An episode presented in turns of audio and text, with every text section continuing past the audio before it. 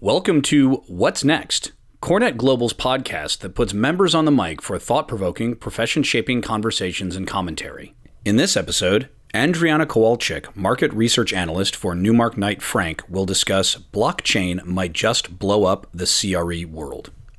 Thank you, everyone, for joining us at the Learning Innovation Theater. Um, for the presentation of blockchain, blockchain might just blow up the CRE world with Adriana Kowalczyk from Newmark Knight Frank. Um, hello, thank you for coming. Um, today I wanted to talk about um, something I'm really passionate about. Um, I wrote my dissertation, uh, my master's dissertation on blockchain technology, um, and it's innovative use in the hotel industry, so it's something really close to my heart. Um, you know, when you think about uh, blockchain these days, you don't hear much about it in the news. It's been a bit quiet. So, what's, what's happening in this space? Um, so, for my presentation today, um, I'm going to cover the applications. Uh, I'm going to talk about smart contracts, um, tokenization of real estate, and fractional ownership. Um, as well as using blockchain to secure the IoT devices um, and in turn enabling smart cities. So, first of all, blockchain is not dead. Some speakers may have been saying, um, due to the fact that it's been quiet in this space, um, you can remember there were a lot of investments uh, and a lot of people lost money because of the hype and because of overinvestment in this area. But it is now matured, and um, there are signs. So, for example, Abu Dhabi, as of this year, is putting their land title records on the blockchain to uh, cut down the cost that is spent on processing uh, land title deeds um, in the in the Emirates. Um, but they're not they're not actually the first place to do so. Um, the Republic of Georgia back in 2016, and they've started this process of moving um, land titles onto a blockchain. And by the time it was 2018, I think they've recorded more than one and a half million land titles on the blockchain itself, and it's moving forward. Uh, so on top of this, there are continued requests uh, from private companies for initial coin uh, offerings. Initial coin offerings are a way to attract investment um, into a venture, sort of like a crowdsourcing thing. Um, and there are also continued investment by the IT giants. Um, IBM, together with Walmart, they are experimenting um, with setting up supply chain blockchains to track sorry, to track their supply chain. So every single supplier that is um, producing green leafy vegetables to Walmart is requested to um, record their data onto a blockchain. And I think they had to do it. The deadline was September 2019, so a month ago. And you know, when food is contaminated, it's super important to be able to track it. So now that data is on the blockchain, instead of, if, the food is contaminated, instead of recalling every single piece of this item from every single store in the United States or any other countries for that instance, you're able to track the exact um, part that you have to recall from the stores. Um, BMW um, is also experimenting with blockchain. Um, they are um, also for um, supply tracking. They were, um, I think, they were together with a UK startup in 2018. They entered into a partnership to track um, if the natural resources they were gathering for um, for their supply manufacturing, uh, if they were ethically sourced. So you know when the when the big companies invest in this space. That's annoying. uh, so you know when the big companies uh, invest in a space, a lot of small players are going to follow. They're going to be following um, in the technology that um, the big IT giants have invested in, and you know trailblazed through. And for those who like numbers, I've got some charts. Um, so here is the total number of transactions on the Bitcoin blockchain in billions of dollars. You can see how it improved over the years.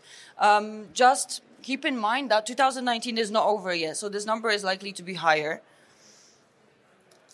And also, um, all-time cumulative ICO funding in millions, uh, which, as you can see, has also increased. But for this, um, if you're looking at numbers like that, I need to give you a word of caution that the numbers are self-reported by the startups themselves. So, of course, they may be inflated because every company wants to look better, especially if they're just beginning. So, what is blockchain and how does it work? Um, I'd like to explain to you how blockchain works and the consensus algorithm using an example that a friend of mine has used in his book. So um, imagine we are sitting at a table um, and we want to trade money. So um, each of us is going to have a piece of paper in front of us and a pen. So I know it's a specific start to the friendship, but you decide to give me $100. so on our pieces of paper, both of us write down, you give me $100, as you can see on this picture. So both of us have a copy of what we've written down, so we know exactly how much and what we've given to whom. So this carries out, um, I give $20 to you, and we repeat the process both of us write down this transaction on our pieces of paper. And this repeats. Every time the money exchanges hands, both of us keep a copy of every single transaction that has exchanged hands. And it goes on and go on and on. And uh, the list gets bigger. So let's imagine a third person wants to join our table, and we're very happy for the person to join our table because you know we have nothing against it. Um, it's it's open. Uh, if they want to trade, if they want to trade money with us, uh, we're fine with it. But what they need to do is they need to bring a third piece of paper and meet certain conditions. So they need to copy everything that we have written. Um, in our papers so far. So uh, they want to join our table. They need to copy everything that's been written so far. Um, and it carries on we create a list of transactions, a distributed ledger. Um, so now, um, why, why do we do that? Why does everybody keep a copy of a registry of everything that happens? So let's imagine that the third person is not very honest. They're, maybe they don't have good intentions. So um, let's say, let's imagine that um, I give a thousand dollars to this person to repair my car. So what happens? This person who is not very honest um, says, "You've only given me hundred dollars. Like, what's going on?" So what happens now is that every single person that's sitting at a table, and you know, it doesn't matter if it's just the three of us, maybe three thousand people. It doesn't matter. We all start comparing our notes, and what we find out because we keep our copies of the registry, we find out that the third person is a cheat. So that what would happen, you know, the algorithm algorithms would find out that the person has cheated and they're out of our network. So following on my example, um, I think it was a pretty good metaphor. Uh, blockchain is resistant to manipulation. The third person could not change or edit anything that happened um, in our registry because we have our own separate copies of it. It is transparent. When a person wanted to join our table, all they had to do was just look over our shoulder and just copy everything that we've written so far because it's open. Um, it's decentralized. Um, there are three of us, and there is no um, third person or like a certain authority that would be watching over us and what we're doing. So it's open. Anybody can join if they meet, if they agree to meet the certain conditions that we've outlined, which means copying um, everything that came before, and at the same time copying the notes as we go. And it's trustless. I don't actually like the word. Trustless because the trust exists. It's just not up to a bank to make sure that nobody's cheating. The trust has been changed from um, from a human intermediary into a cryptographic network of people who validate transactions for each other. Um, the first application I'd like to cover is tokenization of real estate and uh, fractional ownership and um, how it liquefies the assets. So if you uh, follow this chart, uh, we can have a building which is, um, let's say, a house which is appraised to a million of dollars. So the information about the house value, the parameters, so how many uh, meters squared, um, if it has a terrace or where is it location, it is confirmed by a lawyer or any other um, qualified authority in the physical world. So we can create um, a thousand Housecoin tokens to represent um, fractional ownership of the house, and each token could be worth um, about thousand dollars. So no bank needs to get involved. All that is happening um, is that we have a lawyer in the physical world who confirms that you know this is true. There is an asset. It exists. So then you can sell your house coin tokens um, on a trading platform, and you can sell, sell a share in your house um, without relinquishing the ownership rights, which would liquefy the asset. So directly the transaction happens from a person to a person without any intermediaries. So you may be thinking, why should I fraction? Why should I have fraction ownership of my house? Why should I create tokens from my house? But if you think about um, shopping malls or any other real estate assets which are much bigger than your house, and you can have so many different investors who could invest in your asset. Um, and at the same time receive dividends for every token that they receive or you know trade or invest in it could be really interesting so for the token buyers, there are multiple benefits. Um, you're able to micro invest in uh, in the assets, and you can diversify your investments, and without um, and you know really deal without the red tape that is involved. Um, there is security that is um, by the form of legal verification prior to tokenization. Um, and for both the token sellers and the token buyers, the investment is not contained by a geographical border. So you do not have to exist in one country to buy fractional ownership in a hotel or somewhere in a totally different country in a different side of the world. So for the token sellers, um, it's important you can raise finance quickly for projects in construction, sort of like crowdsource, um, you know, construction for, for the building you want to do. Um, you'll be able to reach the groups of investors who were not able to invest before due to insufficient funds. And I think this is especially important because so many people are kept out of real estate world, out of real estate investing, uh, because it requires um, a really high amount of starting capital at the beginning. And you know, if you think about um, countries which do not have advanced um, banking structures, um, it's really important. Um, so again, investment is not contained by, by, a geographical border. You can buy and sell from whichever place in the world. Smart contracts. Um, is another application um, that's being explored in many different um, industries in the world. Um, these contracts can be automated, self enforcing, and written in code. So smart contracts are not very smart.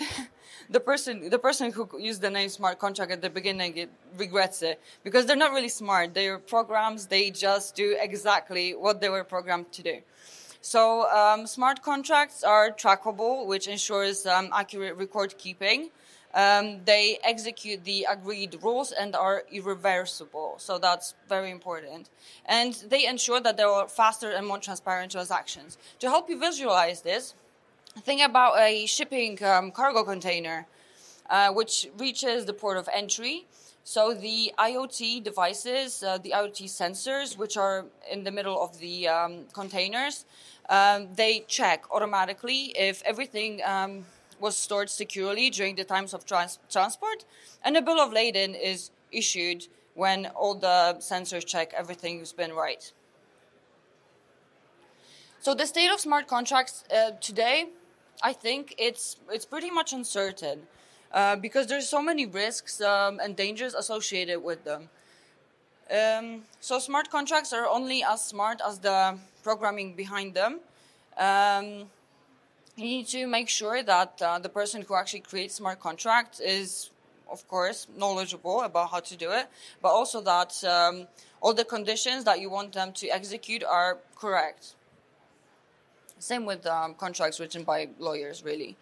Um, can businesses trust them to be legally binding? Um, in a business to business transaction there's just so many changes to the contracts and so many things that could be reversed possibly if certain conditions weren't met. Now, I'm not sure smart contracts today are advanced enough uh, to be legally binding. Uh, businesses are worried, they're scared uh, that, you know, once you make a decision according to a smart contract and a machine execute it rather than a human being, it could be costly.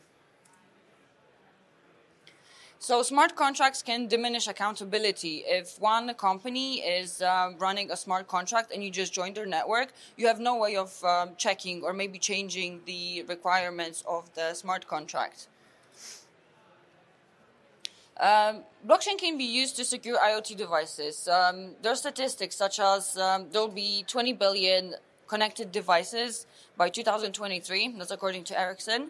Um, the U.S. Environmental Protection Agency reports that the average commercial real estate building wastes a third of the energy it consumes. That's crazy. um, so, if you have a leaking pipe, uh, you could have sensors fitted to it which would um, discover a damage and make sure that the person who's responsible for repairs gets to it quickly. So, you know, uh, even if you talk about um, the IoT sensors in different um, office environments, you can have sensors attached to the rubbish bins. So, the people who are responsible for maintaining the area, they don't have to go and check every single bin, but actually receive a message when, uh, when the bin is full and just go there. So, you can save costs on um, maybe reducing the employers on the on the floor um, and also make them more efficient. Um, i want you to think about now about all of the electronic devices you have with you right now so i have a smartphone i have second smartphone for my work phone uh, we have laptops. Um, I can see some people are wearing smartwatches, fitness trackers. If you go to your office, there are going to be printers, um, smart thermostats, um, visual cameras. There's just so many devices that collect data about us, about our tenants, and about our clients. So I think blockchain is going to redesign the way we think about um, security um, because nobody wants to be the company that allows for the client data to be stolen. It can have such serious financial repercussions. And with the onset of 5G technology, and uh, and the smart cities, every intelligent kiosk that you have on the street is going to be a way for the hackers to break in and potentially steal personal data. So um, blockchain can help with that uh, because of the security um, issuing private keys to all the different devices. Of course, uh, talking about blockchain and many advantages and benefits, we cannot um, forget to talk about the threats and challenges that are facing the industry today. So, first of all, uh, poor data infrastructure. You know, in machine learning, there is this um, term um, garbage in, garbage out. So, the data you feed into it at the beginning stage of the process, because it can't be changed, it's just going to get snowball into just worse and worse results and as, as it goes on. There's also poor know-how in the industry, but I hope after today it's improving. uh, because um, real estate industry it's it's quite slow to adapt to new technologies. You know, long lease terms, um, the amount of time it takes um, to actually get agreements and contracts through, it means that it's slow to adapt to any new changes. There are also compliance risks um, associated. So in Europe, we have um, GDPR. Um, where you have to protect personal data. Um, but there's also uh, know your customers regulations. So how do you ensure that your data is protected, but at the same time it's anonymous? It's something. It's something that um, you know companies will have to work out. Um, and of course, it's uh, at the moment it's very energy intensive. But for this, you know, if you think about the, how the first computer ever looked like, it was this massive thing in an entire room, and it had probably less calcul- less calculating power than I don't know any of the devices you have right now. so I think um, in time uh, it will scale. Um, so just wanted to give you a, a short um, a short summary. The blockchain can add value in the following areas. It can cut costs. Uh, it can help you with uh, data transparency accuracy and ownership, it can definitely help with security. So you should really think about blockchain where you have a need uh, for a shared database where multiple users need to create or modify the records. If it's something internal and all of the participants of the network are trusted, you don't really need that because you really need the, the trust issues that would the, the network users would validate themselves. Um, so lack of trust among participants, um, and when there's the opportunity to disintermediate.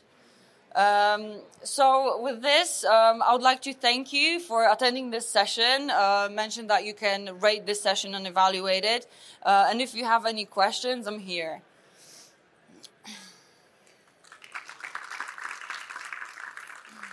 Thank you for tuning into What's Next. Have an idea or point of view? Want to record a podcast of your own? Visit corenetglobal.org slash podcast.